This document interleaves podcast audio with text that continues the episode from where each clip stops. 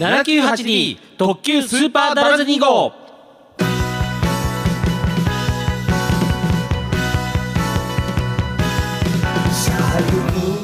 さあ始まりました、えー鉄道の街米子を盛り上げていくべく、えー運行を開始しました。鉄道番組、えー、798D 特急スーパーダラズ2号の時間がやってまいりました、、はい。やー、はい。えっとね、えー日本の鉄道は150周年なんですけれどもね。えー世界にはね当然これよりも古い鉄道があるんですが、そのね古い鉄道運行されてる国でねとんでもないニュースが、えー先月末にね入ってきましてですねネットを見て最初スルーしかけたんですけども、はい。何気にすげえニュースだかなと思ってちょっと今日はその話をねしようかなと思って、はいはい。えー進めさせていただきたいなというところで日本でできるかな？まああのー事前に話は聞いてましたけど、はい。話を聞く限りやるとこないと思いますまあそういうような場所はあってもまず無理だね。まあ多分あの紀州紀州鉄道かなんかでやったらあのまずそそれだけで埋まっちゃう話っていう、ねえ。何の話かって話ですけどね、はい。まあ、ええ。その辺はね本編でお届けしたいなと思います、はい。ということでね、えーお届けしますのはえー歴史設営バツと旅鉄富の2名でお届けします。それでは行ってみましょう。798D 特急スーパーダル2号。出発進行。いつしか眩しい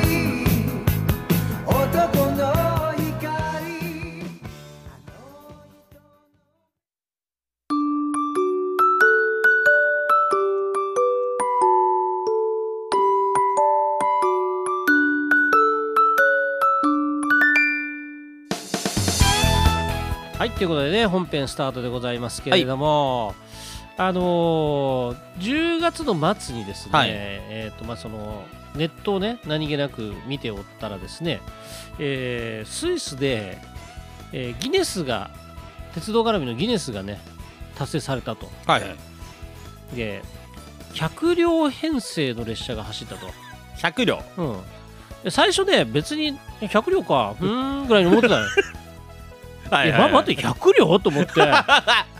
一桁間違えたんですね、まあまあ新日本でだとまあ旅客列車で言ったら今一番長いのは新幹線かな、そうですね。東海道山陽新幹線の16両、16両。えーこれがだいたいおよそ400メートルぐらいだったかな、は長さがね、いはい。まあ貨物だともっと長いのはねうん。あったりしますけど。100両ですよ。でそのまあネットニュース見ましたら、は全長がなんと1.9キロ。い、えー、あれですよね。さっき言ったなんか紀州鉄道とか埋まりそうですよね、うん。だからまあ米子で言ったらあのー米子駅から五島駅ぐらいまではそうそうそう。行っちゃう感じなんであ全然超えるな？あ全然超えます。全然超えまます。全然超えます。だってごと米子から馬喰町までえ700メーターぐらい、うん。700メーター400メーター多分700メーターがほぼ埋まる、うん。ねえ。そんな長さでもだからなっちゃった。だから1両が19メートルのかけ100メートルということでね、えはい。やとんでもない長さで。であのまず写真がねいはい。あのまあなんかスイスのあこれどこかってスイスなんですよ。はいはい。でスイスの、えーまあ、今年鉄道が175周年だそう。で僕は25年長いですね、で、えーさらにそれを、まあ、そのことをね100両編成を走らせたっていうのがスイスの最大の施設でね、えーとレーティッシュ鉄道っていうね、あはいはい。ところがあってこれが130あそこがね運行したのが130周年ということでね、うん。それの記念でちょっと今回やったっていうことなんですけど、はい。はいあのーまず走ってる場所がすごくてね、あのーその駅、まあ、山から下る感じでね走らさし走ってたみたいなんですけど、標高が1800メートルなんですよ、まあスイスですからね。うん。ええ。この段階で大山より高いですよね、そうですね。そうですねまあスイスだから大体まあ、まあもっと高いね山があるんでね。あの基本的に山岳国ですからね、はい、まあでもその、まあ、山の上からですわ。そこがどうまあ今終着点になっててね、まあそこからこうずっと下っていかしたということで。それどうやって100両つなげたの、うん。でねこれまあ記事で見るとですね、えーっと4両編成の最新車両カプリコーンっていうね車両う美味しそうですね。があったんですけども。これですねなんか お菓子の名お前である。んで菓子の名前。これを25編成つなげたと。はあ、うん。ということでね。今冷静に聞いてああ25編成か。え25編成って。だけどまあ4両出たら、まあ、まあヤクモが今4両ですが。あこの前話したね、はいはい。新しいヤクモ4両ですよ、はい。あれがあのえっと11編成だったっけ、はい。足らないんですよ。足らない。全然足らない全部つなげても。倍でもいかいかない。はい、っていう感じで、まずそれをつなげて走らせたっていうところでなんですけどこれねあのー実はねなんかまあできそうじゃあつなげできるんかって話じゃなくて、はいはいはいあの技術的にはめちゃくちゃ難しい話なんですねこれね。だって100両をつなげるっていうこと自体が そう。かん想定されてないじゃないですか、うん。設計上。まあそもそも基本的にはあのーまあ、ここも運行されてるのが単線だったんで、はい単線ということはですよまずすれ違える状況じゃないと止めちゃいかんわけですがそうですね。100両がすれ違えるあの駅なんてございませんそんなもの。1.9キロの間すれ違えまあ複線区間なら別ですね。単線区間じゃどうしようもないですよ。てかもう複線区間ですよね。もう2キロも複線だったら。そうですね。ということでだからもうまず単線上に置いていかなきゃいけないっていうまず問題もあるのと、はいえーこれがまあその 1800m のところから下っていくわけですわ。そうですね。で、えー、と約25キロの道のりを下るそうなんですが、うん。標高差が、えー約 800m あー相当ですね。割と下りますよ。割割と何パーミルえ、うん。平均何パーミルって話ですよね、うん。あの道路と違ってねあの道路はパーセントで表示できるんですけど、え鉄道はねパーセントなんてとか登れません。ええ。え1%の無理です。無理全然無理。もう壁壁。それのさらに01個多いやつですね、はい。あの100分の1じゃなくて1000 1000分の分の1 1にしてでさらにそれでもその1000分の22 20あ20パーミルとかね。それでも相当あの急なとこですよ。30パーミルなんて言ったら4 47登れないですからね、うん、あの白尾線のねあの一番きついところでも大体に20何パーミルみたいなとこ、だからもうそんなレベルみたいなところを下っていくみたいな話ですよ。でそうなると当然ねあのそんな軽いもんじゃないですよ。ええ。あの、まあに30トンは軽々あのこれがね合計がね えーっとどっかにあったかな。2990トン。だから30 1両30トンですよね。うん。大体。だからそれが乗っかかってくるわけですよね。そうですよね、ま当然うん一番上のやつはいいですよ。上のやつがずんずんずんずん乗っかかってくるわけだから。もう常にこうねどんどんどんどん重たくなっていくわけですよね、一番下のやつは極端なこと言うとあの3000トン押されてるみたいな話ですすね。本当力で、はだからそれを制御しなきゃいけないっていうのは非常に大変なわけで、運転手大変ですよね、うん、でこれ実際どうしたかっていうのは分かんない。多分ねあの総括制御できるようにししたみたいっぽいんですけど。100両、うんこれをねその結局そう制御したりとかその同時運転。だから多分4両編成の25編成を同時に運転できるように特別にソフトウェアを開発したみたいなんですよ、ね、あーなるほどね、かつあの、えー河川への過電圧当然あのそもそも電車は走って電電車がねその電線であの電気を取るっていうのは当然想定してるんですけど同じ区間の連続したところで100両分の電車が 一斉に電気を吸い取るなんていう想定はないわけですよ。ないですないです。基本的には。あのだからそれにその分の当然電力も与えてあげなきゃいけないっていうのもあるんだけど与えすぎれば今度はあの発火しちゃうわけですよ、はいはい。だからその絶妙な部分とかっていうのも調整しながらっていうことを結構ね過去数ヶ月にわたり実験してたらしいです 別にこれ人乗っけるわけじゃないんですよね。乗っけてたんじゃないのかな。マジっすか？どうなんだろう。乗っけてたかどうかは書かれてないけどだって見てたのは3000人ぐらい見てたって書いてある。だって乗っけてたらその分で人の重さも加わるから、そうだよね。難しくなるわ。うん。まあでもねそんなことでねあの、まあ、達成したっていうことで、ね、すごいなでまあこれがまあ結局ねその、まあ、最新型の車両を25編成を使ったみたいなんですけど。いくら最新型でもって話じゃないですか、でも最新型だったからそのソフトウェアとかの制御がね、まあ多分できてたんだと思うんですよ。でそうなるとですようん。やっぱりじゃあ日本でできるのかっていうことになった時に、ええ。まあ、まずあのどこでやるかっていう問題がまず一個あるまあまずそこですよね。あの本当にねここさっきもねエヴァとか地図で見たんですけど Google でね、はいめちゃくちゃもうなんかね もうループしまくりのメガ線も通るってみたいな。なんだろう3回ぐらいループ取りますよねああれ。れ本当にねあの3回済むかあれ。あの道路でもこんなループ線組むかみたいなあのあのそれこそねあのオロチループの,、はい。あの道がありますよね。あれも二重ループみたくなってるんですけそどうですね。あんなもんじゃないですよ。いやじゃあじゃあ。あの二重ループにねさらになんかこうオメガ線加えてでオメガ線もさらになんかデコボコひょうたんみたいなオメガ線にしてみたいな。これ組み合わせてこれどういう高低差なのか知りたいぐらいのね。まずそんなところに日本は鉄道を引いてませんっていう話なんで。あのあのなんだろうこう 何？どこだ？あの中央本線のさ、うん。あの何？大えなんだっけ？せ第八じゃねえなんかあれ,、うん。あるじゃないですか、なんかいや迂回してる。あそこよりひどい。いやもう本当にねで大概もうこのテリになるとスイッチバックでしょだから例えばあの箱根登山鉄道なんかでもねもうスイッチバックになっちゃうわけですよ。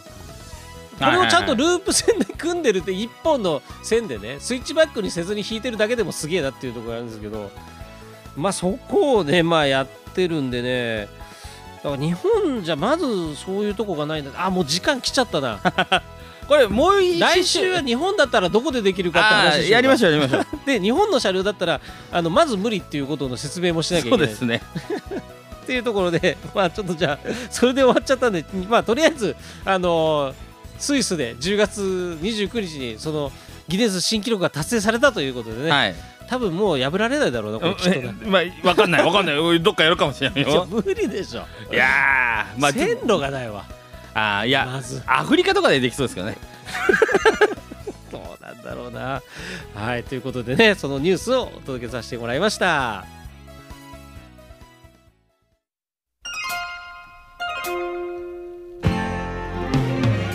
はいということでね今日はスイスでギネス100両編成のギネス達成したというねニュースをはい。お伝えさせてもらったんですけどこれね結構まあスイスってこともあってねあのネットの写真なんかでもすごい綺麗な風景なんですよねここね。でこれね、うん。ちゃんとこの写真スポットが、うん。Google マップに登録されてるの。あそうなんですね。そう。であの橋とかがすごいねなんかこうアーチ型の橋になっててうんすごい綺麗で、でなんかでもこの風景どっかで見たなと思って、あの今頭の中で思い返したらあのひあの京浜鉄道今福線、うん。あのなんだっけ浜田から伸びる、はいはい。あれ伸びてできるはずだったああれですね。あのちょうどね日本でいうと大正から昭和にかけて作られたとこのあの昭和の戦前でね、はいはいはい。作られたところによく見られるあのコンクリートアーチ型のね橋がずっと続いてるんですよね。あんな感じじですねうん空気は。だからあれを味わいたかったら皆さんあの今福線に ええ大変ですよ行くの。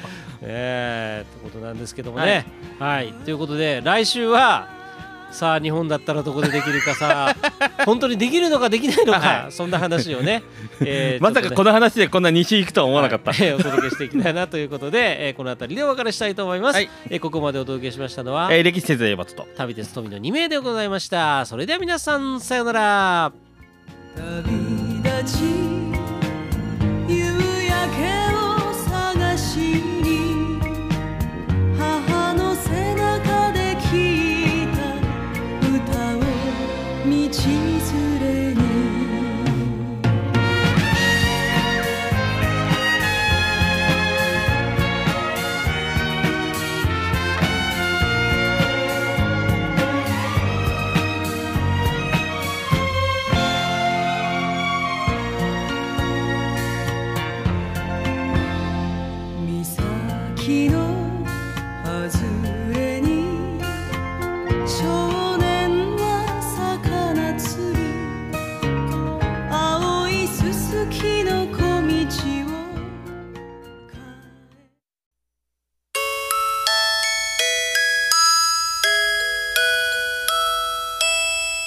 7 9 8 d 特急スーパーダラズ2号。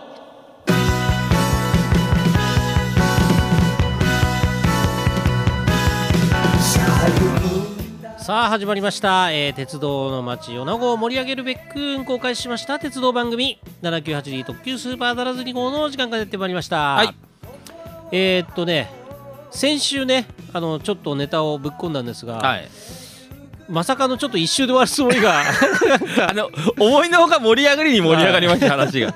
でまああの何かっていうと先週ねあのスイスであの先月あの10月の末にね、えー100両をつないであの運行したっていうね鉄道。はい。あのギネスが達成されたっていうニュースを受けていや今日はねちょっと日本だったらじゃあどこでとかできる可能性があるかなみたいなちょっと妄想をね この番組の中で繰り広げていこうじゃないかと。まあまあできるできないはいいですよ、うん そこじゃないですかなりましてね。えはいということで、えー今日はその話をおはい届けしていきたいなと思います。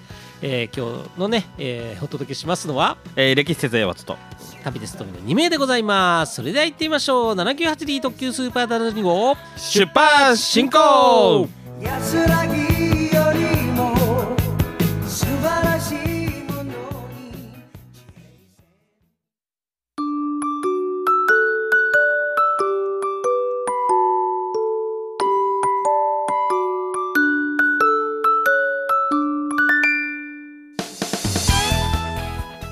本編スタートでございますけれども、えーまあ、先週がね、えー100両つないだスイスの話をお届けしたんですが、まああれ写真すごいですね。ねえ。でじゃあこれね日本でどっかでできないかなって。そうですよ。えーまあいろんなことを、まあ、こう角度からね話してみたいなと思うんですけど、はい。まあもうねままずねこれもう本当にね実際の鉄道っていうかあのプラレールとかだったらね多分ね やってやれんことはないかもですけどその代わりええ。脱線の可能性非常に高いですねプラレールだと、まあそうですね。やっぱ重みがありますからね100もつないで下りなんて言ったらもうちょっと無理かな、まあちょっと特殊なことしなきゃうん。難しいでしょうね、あの平坦なところでつないで100はつなぐことは可能だと思うんですけど、ええ。あとはあれですよ。あの再現自体は可能ですよね。あのコースの。あコースのね、はい。だできるかどうかは別としてまあ当てたところでねまあなんですけどもまあそういうおもちゃじゃやっぱりね面白くない、ええ本物使ってね。できるかどうか、であの、まあ、まずはあの、えっと、ループ線と言われるところ、はい。あのまあ、いわゆるぐるんと一周してあの下くぐっちゃう。はい。あの、まあ、いわゆる円を描くような形の線をループ線というんですけどもそれで高低差を稼ぐというね、えー今日本であの、まあ、まともに使われてるループ線。っはい。ていうのがもう数少ない場所しかなくて、はい。えー、と東から行くと、えーまずあの、えー群馬と、えー新潟の県境にありますあの清水峠にある、はい。えー清水トンネルを越える前後にあるね、えーループ線がそれぞれあるんですね。あの新潟側にも群馬側にも、はい。があるところがまず1箇所、えーあ指曽っていうところとねなあの松川ってところがあるんですよ、がそれ1箇所。で、えー、ともう1箇所が、えー、と北陸本線の、えー、と敦賀の手前。あの滋賀からね、はい。えー、琵琶湖のほとり越えて、えー福井に入るところ。あのちょうどなんか狭いところですよね、山の中の。あのーそこのところで下るあのもう一気一気にこう港の、あのー敦賀の方にね下っていく場所なんで、そこも高低差があるあの稼がなきゃいけないということで、えー片方が、えーループ線になってますそうですね。上り線が、うん。あのーループ線ですね、はい、鳩原、鳩原ループ。はい、はい。っていうのとあとはあのー、えっと四国のね、えー土佐黒潮鉄道中村線。あのーえっとずっと高知を過ぎて、はい。えー中村とかあの宿毛とかにまでね行くところあの第三セクターの路線ですけどもあの淀線とちょうど分かれるとこかな、ああはいはいはいはい、だからはい、変なことになってるんですけどねあそこね。でそこもループ。ループであれはこう高知から行くと下るんかな確かな。下っていく感じだったと思うんですけど、うん。うん。そこのループ線。それと,、えー、と今あの災害で普通になっておりますけれども、えー、肥薩線はい。の、えー、おこばっていう大きな畑って書いてある、はいはい。ここはあの実はあの日本三大斜景と言われるところあのし車窓の、ね、景色が綺麗だっていうところだ場所なんですけど残念ながら今はあのこの災害でね運行してなくて。で,、しかもここはループ線に加えてスイッチバックまでくっついてるっていうねあのとんでもない場所なんですよね、え。あの鉄道ファンからするともうあの垂涎の場所えそうです。ですね。絶対一回行きたい場所ですよね、だから絶対あそこはねあのもう一回復旧してほしいんですけどね、はい。あの嘘でもいいけんあそこだけでもいいけん復旧させてああそうもうあのイイベント列車でもいいわっていう。たただあそこを100両つなげようと思うと、まあ無理ですよね。そうまずそのスイッチバックっていうのがあるとどうにもならなくて。ただぶつかるだけですから。だからあの近所で言ったらねそれこそその、えー、木月線のね。のねとかあるもうああんなあのか入った最後もう二度と出られない感じなんで。ええただの交差視聴が起きるだけですから。救出に1か月ぐらいかかるみたいな感じ。1ヶ月するのかな。でまああのそんな感じでねまずできるループ線があるとこはそこだけ、はい。あとはあのオメガ線のような形のところはね、まあ、いくつかあったりするんですけどもあのいわゆる高低差を稼ぐという意味だとそんなに実はなくてあの釜石の手前の釜石線のねところとかあのあとどこあんのかな？まああの、うん。ある意味で言ったらあのキスキのところもオメガ線とあのスイッチバックがくっついてるみたいな感じの、ね、あまあそうですね。あの線路の形状からするとねそんな感じな場所なんですけどまあいくつかまああるっちゃあるんですが、あのーまあ一般的には今回のような形でねループ線の方がいわゆるこう上にこう渡ってる車両があるのに同じ車両が下から出てきてるみたいなね、はいはいはい。絵面になるとやっぱりループ線じゃないと難しいんで。そうですね。その絵面取ろうと思うじゃあさっきのどこだとどこができるのかなんですけど4箇所ある中で、まあ、まずそのさっき言ったあの大駒のループはもうダメなスイッチバックあるから、はい。で残り3箇所になって、えーまああの線路的なとこで言うと土佐黒潮鉄道が、まあ、し私鉄っちゃ私鉄なんで、はい。だって運行本数もねあの貨物とか走ってない場所なんでまああのしっかり貸し切ってやるやろうかと思ったら やらせてくれる可能性はゼロじゃないんですけどあのループ自体はそんなに大規模じゃないのであの1 1.9キロなんかだったら多分もうループも超えちゃうと思うんで。か軽く超えますね、うん。えでえたただのあの結んでる紐みたいな感じになるわけ。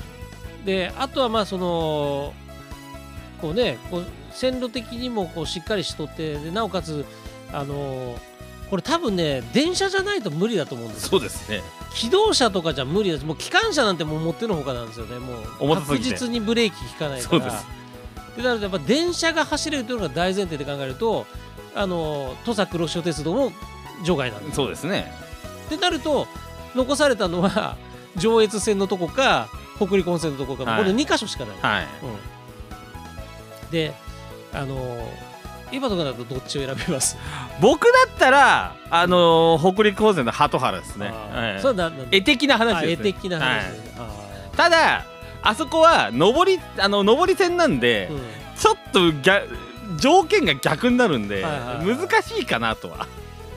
あのね僕はねやるとしたらやっぱ上越線、あーはいはい何を考えれたかっていうとあの鳩原の場合は峠からね割と近いはずなんですよ、はいはいはい。であの結局ループ線に行くまでのところで1.9キロ待機させなきゃいけないわけですよ。はいそうですね。1.9キロ分まあ2キロ分ぐらいの長さの、それを待機させておけれるのかなっていうのがだ 多分無理ですね。あのほぼ平らな場所がないと無理じゃないですかあオバオバマ線にいたい人。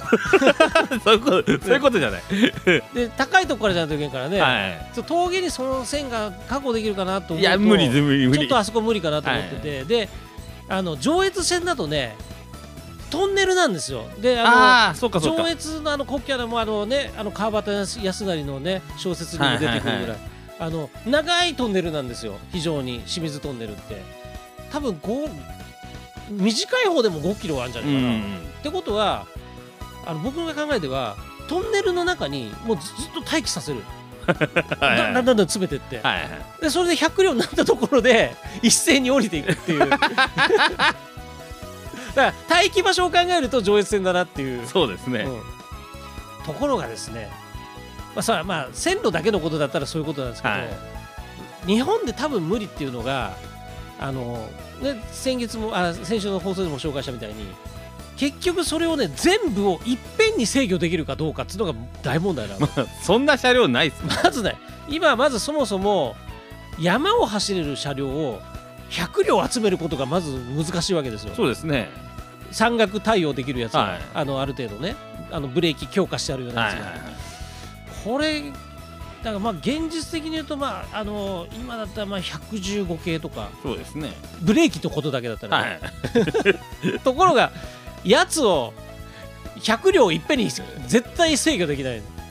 てかまずまずアナログですからね、めっちゃくちゃ、ええままずシステム的に難しいのと あいつ重たくないっけ？そう重たい。でもねその僕上越線ってことを考えるともうそろそろねあそこ直流区間なんでね、はいはい。そろそろ115系がねもうあの全国各地で引退になってるんですよ、まあ、この辺まだ若干走ってますけど、はいはい。かき集めたら100両ぐらいあるんじゃないかなと思って今。あるんすかね。わかんないけど。あのその現役のやつを最後の一花で全部あそこに集めいて いやーすごい打ち上げ花火だな それでなんとかあのめちゃくちゃもうあのこう無線でこう同時にもう 絶対に誰も同時に制御せよっていう前提で。せーの！でブレーキも同時にかけるぐらいの勢いでやったらやれるんちゃうかなと思ってるんいでや絶対無理だろうな。絶対無理だそれ。なんかすごい。もうめちゃめちゃななんかこう船積み込むドライバーぐらいの勢いじゃないですかももうあのなんとか115系の最後の一花を咲かしてやってもらえませんか？なんてねアホな話をしますけど多分日本じゃまあ不可能ですうまあ無理だなはっきり言って不可能ですね。はいってことでね、まあそんなこんなで時間過ぎましたけども、まあそんな妄想をしてみるのもね、また楽しい新幹と。線だったら100両いけるのかな？ああ、つなげることはできるかもだけどね。一気に新幹線が100うるせえだろうな。まあってなことでねございまして、はい。まあちょっと今日はそんな妄想話をお届けさせていただきました。